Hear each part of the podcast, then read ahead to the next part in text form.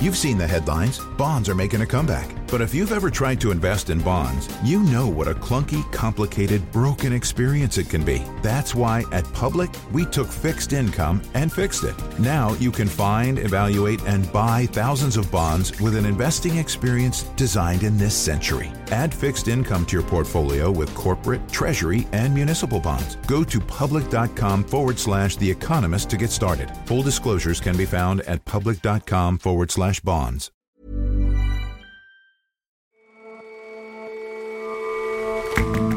Hello and welcome to The Intelligence from The Economist. In New York, I'm John Fasman. And in London, I'm Jason Palmer. Every weekday, we provide a fresh perspective on the events shaping your world. American bankruptcy proceedings are a legal tussle between a company and its creditors. FTX, a defunct crypto exchange, may owe money to as many as 9 million entities, presaging a long, complex, and potentially painful process. And the winter rains in California can be heavy and welcome after dry summers. But this year's storms have been astonishing and have led to deadly floods. The forces behind them are only set to get worse in the coming years.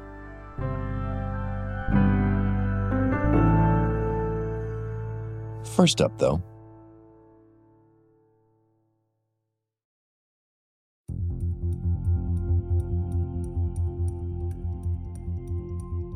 On Saturday, amid a rain of Russian missile strikes across Ukraine, the country's military got a boost, a promise of military hardware from the West unlike any before. The UK Prime Minister Rishi Sunak said Britain would send tanks to Ukraine along with additional artillery support during a phone call with the Ukrainian President Volodymyr Zelensky.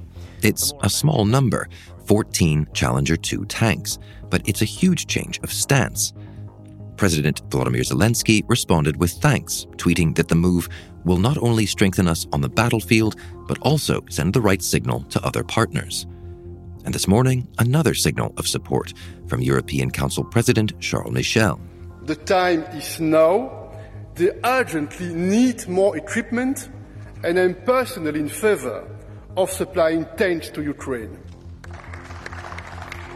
It's long been argued that Western tanks could prove a decisive addition to Ukraine's arsenal, but the idea was off the table until now. The conflict in Ukraine has become pretty much frozen after the last two months. We have seen really very little movement along the whole front of uh, a thousand kilometers or so. Chris Lockwood is our Europe editor. The reason that people are talking a lot about tanks at the moment is a new injection of powerful fighting equipment given by the West to Ukraine might enable them to break that stalemate and punch a hole through Russian lines. And this becomes quite urgent because we also believe that the Russians are preparing their own counteroffensive. So this is a very critical time for new equipment to be supplied. And the focus is very much on tanks, something that Ukraine doesn't really have. And how far will Britain's commitment of tanks go to, to meeting Ukraine's needs? This is a very interesting development, but for two slightly different reasons. One, it's very useful to get some tanks. These are Challenger 2s. It's a main battle tank. It's a, it's a powerful beast with a long range gun and plenty of armor that can do a lot of damage to Russian vehicles and Russian emplacements. But there's only 14 of them being supplied, one squadron. Ukraine wants tanks, but it wants a lot of tanks. And in fact, when The Economist spoke with the head of Ukraine's army, General Valery Zaluzhny, just before Christmas, he laid out what he was after. He said that he would be able to prevail, but he needed 300 tanks and six to 700 of these lesser tanks, infantry fighting vehicles as they're called, and another 500 howitzers. These are powerful, movable uh, artillery pieces. So it's a small step in that direction. Where this announcement is really important is it's the first time that a Western country has pledged main battle tanks. We've had lesser light tank type vehicles pledged, but until now, no main battle tanks. It's almost been a taboo. And if Britain breaks that taboo, the hope is that other countries, Germany, America, and Poland in particular, will also supply main battle tanks. And if you get those in large numbers, you really do see the possibility of materially altering the situation on the battlefield because these NATO standard tanks are much better than anything the Russians have got. So, what is the distinction here then between infantry fighting vehicles and tanks? Why is there a taboo around one and not the other? Infantry fighting vehicles are just lighter weight than tanks. They tend to have less armor. They're not even necessarily tracked vehicles. Some of the French infantry fighting vehicles have wheels, and they tend to have less powerful guns. And they have their uses. They're very important. They're quite mobile. They can knock out tanks if they're close enough and if they hit the tank from the side but they are not nearly as powerful as the best tanks that are around now. Tanks tend to be bigger, heavier, they have much better armor, and they have more powerful, therefore longer range and more deadly guns. But still, though, the, the taboo, we're talking about a lot of military hardware that shoot and move around and carry troops. What is it about tanks that makes so many Western uh, powers nervous? Well, personally, I think it's somewhat irrational. The idea that it's all right to supply Bradley fighting vehicles, but not Leopard tanks. You know, they're not so very different. And I think this is all about Western powers trying to calibrate what they provide. They are terrified of pushing the Russians too far and triggering escalation. The feeling is if they stick to something that's only called an infantry fighting vehicle or not a tank, it will be seen as a slightly less aggressive move in Russia, and maybe there'll be a slightly less danger of escalation. It is seen that way, in particular in Germany, where they've been extremely resistant to sending their main tank, which is called the Leopard, but they seem to be okay with sending the Marder, which is an infantry fighting vehicle. So they're seeing that, I think, as a sort of stepping stone. It's perhaps a bit like boiling a frog. You know, you can move step by step by step, but if you jump too much in one go, the theory goes that that might kind of spook Putin too much. But it does seem that Western powers have been slightly increasing the temperature under the frog for quite some time without much retaliation. Yet there's still this fear of escalation proper. Yes, indeed. And I do find it a little contradictory. Right from the start, Putin issued all kinds of dire warnings about what he was going to do. On the very first day of the war, back on the 24th of February, he said if Western powers get involved, they will face consequences that they've never experienced before. Что ответ России будет незамедлительным и приведет вас к таким последствиям, с которыми вы в своей истории еще никогда не сталкивались. And on the same day, he placed his nuclear forces on a heightened state of alert. So it was very clear that he was threatening the possibility of nuclear retaliation if anything was supplied to Ukraine and if the West got involved in any way. Well, we know what happened. Great deal of equipment was supplied, starting with ammunition and lighter guns, moving up to heavier ones. And then we had the HIMARS, which is a fairly long range missile system. Now we're getting the fighting vehicles. And another great warning was NATO shouldn't expand to Sweden and Finland or there'd be devastating consequences again. Well, that's happening. Sweden and Finland are joining NATO. And again, no retaliation from Russia. I think there's a terrible danger that people get over spooked by Putin and allow Putin to direct our actions in support of our ally. And we shouldn't let that happen because we've seen so far that these threats are sort of empty threats. And I say, push on. So Britain has promised some tanks once the red line and other countries may follow suit that that's yet to be seen but what then becomes the red line beyond it well, it's a good question. And first, of course, we'll have to see how many tanks are supplied by other countries. There's a very important pledging conference coming up on Friday where NATO defense ministers are going to meet at the Ramstein air base in Germany. And we'll see what comes on the table there. It could be a lot more tanks. And also, I think they will address another possible red line, which is the supply of longer range missiles. Originally, it was felt by the West that that was too much because it gave Ukraine the possibility to strike targets deep in Russia. And then the final big red line is the question of advanced aircraft. And of course, one can see that something like an F 16 is something that can very rapidly fly very deeply into Russian territory. And you can see that that could be more risky than anything else. So I suspect it will be quite a while, if ever, before Ukraine gets those. And so, why do you think resolving this uh, is, is an urgent question? Well, there is a real danger that if this stalemate isn't broken and soon, you run the risk of the existing front line freezing into something almost like a frontier. And I say that because we saw that's what happened in 2014 when Ukraine grabbed Crimea and the eastern half of the two Donbass provinces, Donetsk and Luhansk. And that line of contact froze into something very like a border with checkpoints and it settled into an almost permanent situation. Peace talks trying to resolve the status of these places went absolutely nowhere. And for eight long years, Russia has sat in control of those bits of Ukrainian territory. And if this line cements or freezes into something like that, but on a bigger scale, it will become very difficult to dislodge Russia, which will steadily dig itself in along that line. So I, I think the next few months are absolutely critical. Christopher, thank you very much for joining us. Thank you.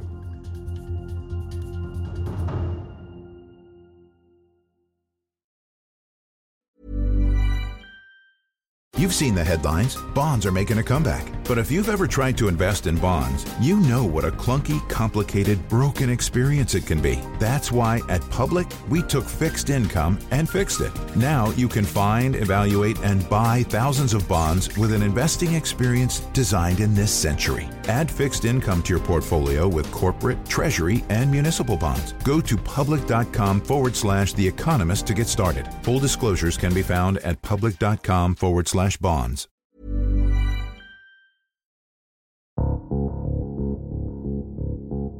Just a few months ago, FTX was one of the world's top exchanges for cryptocurrency. That was until its dramatic collapse in November.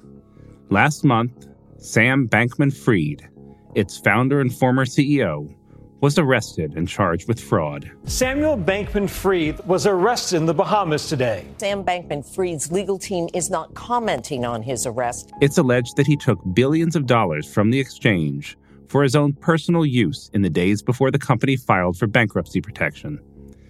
He denies the charges and has published a blog post stating, I didn't steal funds and I certainly didn't stash billions away. That was last week when FTX said it had located over $5 billion in cash and liquid assets. It sounds good for the creditors. The company faces bankruptcy proceedings, criminal fraud prosecutions, and more, as detailed in a Congressional House committee hearing. First, I'd like to lay a predicate by going through these charges in the criminal complaint wire fraud on customers, conspiracy to commit wire fraud on lenders, conspiracy to commit money laundering, and the list goes on with a few others. But thanks to the relative lack of understanding of crypto technology and the scope of this case, those prosecuting will have both huge power over the future of blockchain currencies and a major headache in keeping it all together. So, cryptocurrencies are weird. They're property, but not like a house or shares of a business, the kind of thing that bankruptcy law has evolved to deal with over centuries. Carrie Ann Richmond Jones writes about finance and economics for The Economist. But in November, the crypto exchange FTX filed for bankruptcy under Chapter 11, a bit of America's legal code which helps bankrupt firms reorganize rather than liquidate. And that means that lawyers now have to work out completely on the fly how law applies to crypto companies. So, setting aside crypto companies for a minute, how does Chapter 11 usually work when it comes to a large organization? Right, so the process usually plays out like a legally refereed tussle between a company and its creditors. The bankrupt firm is told by a court what it owes and then tries to convince its lenders to accept a stake in the business rather than cash, which it doesn't have much left of. And eventually, at some point, the two will call it quits. If it's been a successful process, the firm emerges with less borrowing and a shiny new growth plan. If it's unsuccessful, it has to shut up shop. A big restructuring might have 100 creditors, a complex one lasts a year, and even the messiest, which was the Lehman Brothers insolvency after the financial crash, fit its European creditors into a 3,000 seat conference venue in London.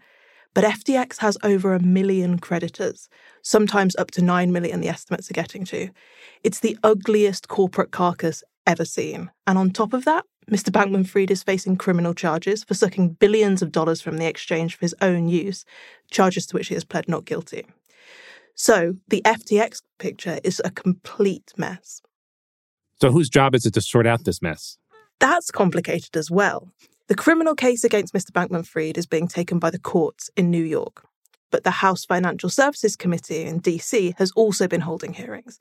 The idea is to kind of legislate against anything similar happening again. And that has led to some truly hilarious scenes. I wonder if you would support a resolution that I've been thinking about introducing, changing the name of cryptocurrency to creepy dough currency. Many politicians have set out their cases, but as we know, crypto can be tricky to get your head round.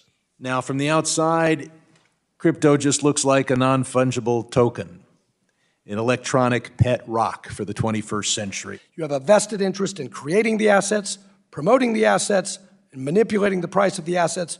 What you have is a crypto casino. I yield back. So, what they've done is sought testimony from FTX's new CEO, John Ray III. He was appointed to wind down the business by taking the lead in the bankruptcy proceedings. But due to the magnitude of the mess, he's also become a de facto federal investigator. And none of his tasks are easy. What are those tasks? What does John Ray have to do? Right, so first up, Mr. Ray is scrambling to locate assets. This involves constructing corporate accounts from what he calls the worst record keeping he has ever seen. It's one of the worst from a documentation standpoint. Uh, you know, even in the most uh, failed companies, you have a fair roadmap of what happened. We're dealing with literally a, a, paperless bankruptcy in terms of how they created this company.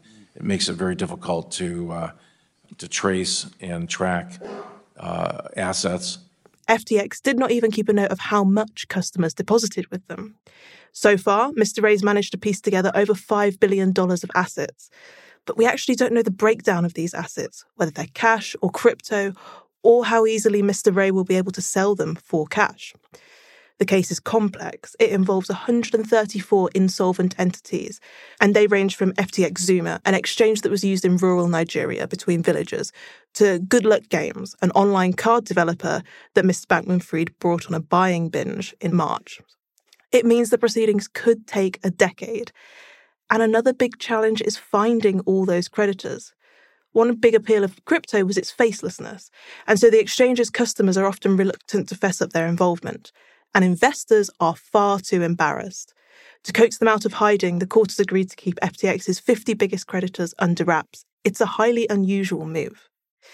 But perhaps the biggest impact of these proceedings is that decisions that will define the future of cryptocurrency will be in the hands of a single judge in Delaware. So, why does that one judge have so much control? What's key to understanding this is that despite being around for 15 years, nobody actually agrees on what kind of property cryptocurrency is, in the legal sense. In essence, it is token swaps that are recorded on virtual ledgers by software on a blockchain, which no single person or legal system controls. And that really confuses property law, which assumes that people own things either because the law says they do or they physically have them in hand. But the law doesn't enforce crypto ledgers, and recording something on a blockchain doesn't conjure a physical coin. This means the law does not know how to treat crypto, and legal decisions that the judge makes now will inform how lawmakers legislate crypto in the future. But there is one thing lawyers and politicians already agree on. And what is that?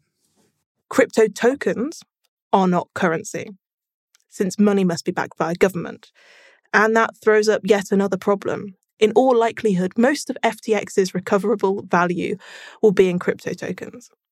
But when the time comes to carve up the company's assets, the court is going to have to dish out claims in dollars because bankruptcy courts have always awarded currencies. This raises the question of which day's exchange rate to use, and much worse, the estate holds so many tokens of some cryptocurrencies that auctioning them could spark a market wide fire sale, burning the token's entire value. Crypto can be so volatile, it's tricky to judge what will crash a market beforehand. Another option would be to sell accounts to a solvent exchange. That would avoid the need to squeeze cash out of tokens that no one really wants anymore. But it would also keep debris from the worst embarrassment in crypto's history floating around the industry for years to come. And it would require a buyer to be found, which might be quite difficult. There is only one certainty from the proceedings to come FTX will go down as it lived, in breathtaking chaos. All right, Carrie, on. great to have you on the show. Thanks very much for joining us. Thank you for having me.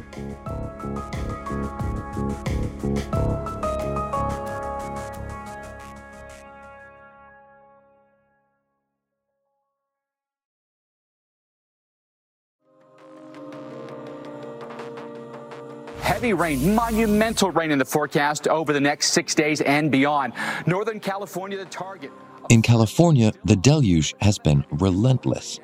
Storms and flooding have turned deadly. And on Saturday, President Joe Biden declared a state of emergency. With plenty more freakish flooding on the long term horizon, it's raising questions about how prepared California is. Well, a couple of days before New Year's Eve, it started raining in California, and it really hasn't stopped. Erin Braun is The Economist's West Coast correspondent. Initially, I think Californians were super relieved when it started raining because rain is very welcome in a state plagued by drought. But I think that relief has kind of waned a bit two weeks into these storms. And what does it look like after two weeks of storms?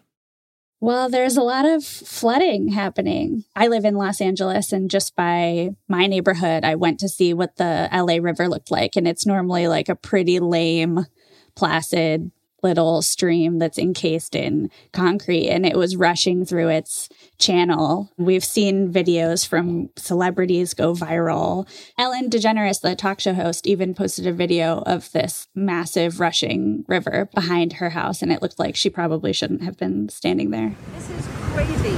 On the five year anniversary, we are having unprecedented rain. This creek next to our house never flows, ever probably about nine feet up. And then it's been in parts of the state really tragic. Trees have toppled on homes and cars, and small children have been washed away in floodwaters. And as of the 16th, at least 19 people had been killed. And at one point, 30 million Californians, which is about 75% of the population, was under a flood warning. So, how out of the norm is this then for, for this kind of, of rainfall to happen after a long drought? It is normal for California to get winter rain. Parts of the state have always had problems with flooding. The difference this year is the high number of storms in quick succession. And these storms are known as atmospheric rivers. It's this elongated corridor or conveyor belt for water vapor in the sky that carries water from one direction to the other. And normally they hit on the west coasts of continents North America, Europe, South Africa gets them, and southwestern Australia. And at their mildest, they're kind of just like an average rainy day in Seattle, for example. But at their worst, they kind of can rival the hurricanes that we're used to seeing battering America's East Coast. And because we've had so many storms in quick succession, the soils haven't been able to recover. And so they're not able to absorb all this excess moisture, which is why we're seeing all of this flooding. And I have a sneaking suspicion then that, that climate change is implicated in some way here. Yeah, that's right, Jason. I think initially it's kind of hard to tell because California is used to getting some storms. But I found it helpful to think about the atmosphere as a sponge. And as temperatures are rising due to climate change, the atmosphere can hold more water vapor. Basically, it's thirstier. So it's sucking up more water from rivers, from reservoirs, from soil. And that's partially why we're seeing the droughts that we've seen, but also why we're seeing this torrential downpour when that sponge decides to wring itself out. And a study published in 2018 suggested that California and probably other Mediterranean climates will experience 25 to 100% more of these whiplash events where you go from really dry periods to really wet periods back to back. So California can expect a whole lot more uh, of this kind of stuff in winter. I think this is still an extreme flooding event, but worries are increasing that California could see kind of a version of a mega flood to rival the mega drought that has been ravaging the Southwest. And this is a flood that scientists think would turn the Central Valley, which is the state's big agricultural powerhouse. It supplies the country with a lot of the fruits and vegetables. That would become basically an inland sea. And Los Angeles and Orange counties, where about 13 million people live, would be completely inundated. You hear the term big one when you think about a big earthquake that might hit California, but now people are worried about a different big one, a big flood. So, with risks like that in prospect and, and also the likelihood that winters like this one will become more common, what is the state to do? I think these storms have been a kind of needed wake up call, actually. Water nerds hope that officials will see this and feel that now they have the political support to invest in infrastructure like capturing all of the stormwater to then use when we inevitably go back to dry times, or to even move levees farther back from the banks of rivers to give rushing waters more room to spread. And that's helpful in two ways because you're going to reduce the risk of flooding and levee breaks, but also you're going to let that water seep into natural floodplains, which will then replenish groundwater basins that will also help in dry time. So all these things are connected. You know, unfortunately, these storms have proved deadly, but hopefully something good will come out of them. Erin, thanks very much for joining us. Glad to be here. Thanks, Jason.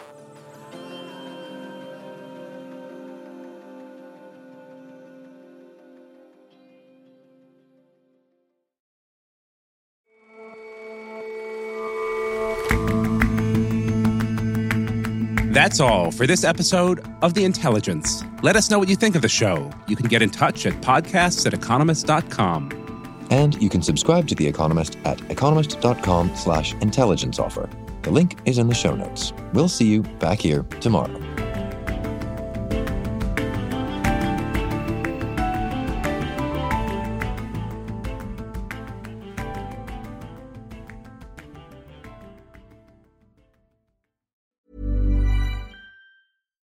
Businesses have long had to cope with the impact of business cycles. Now, they must address not just cycles, but cyclones. Storms spin up seemingly out of nowhere, irrespective of the ups and downs of the overall economy.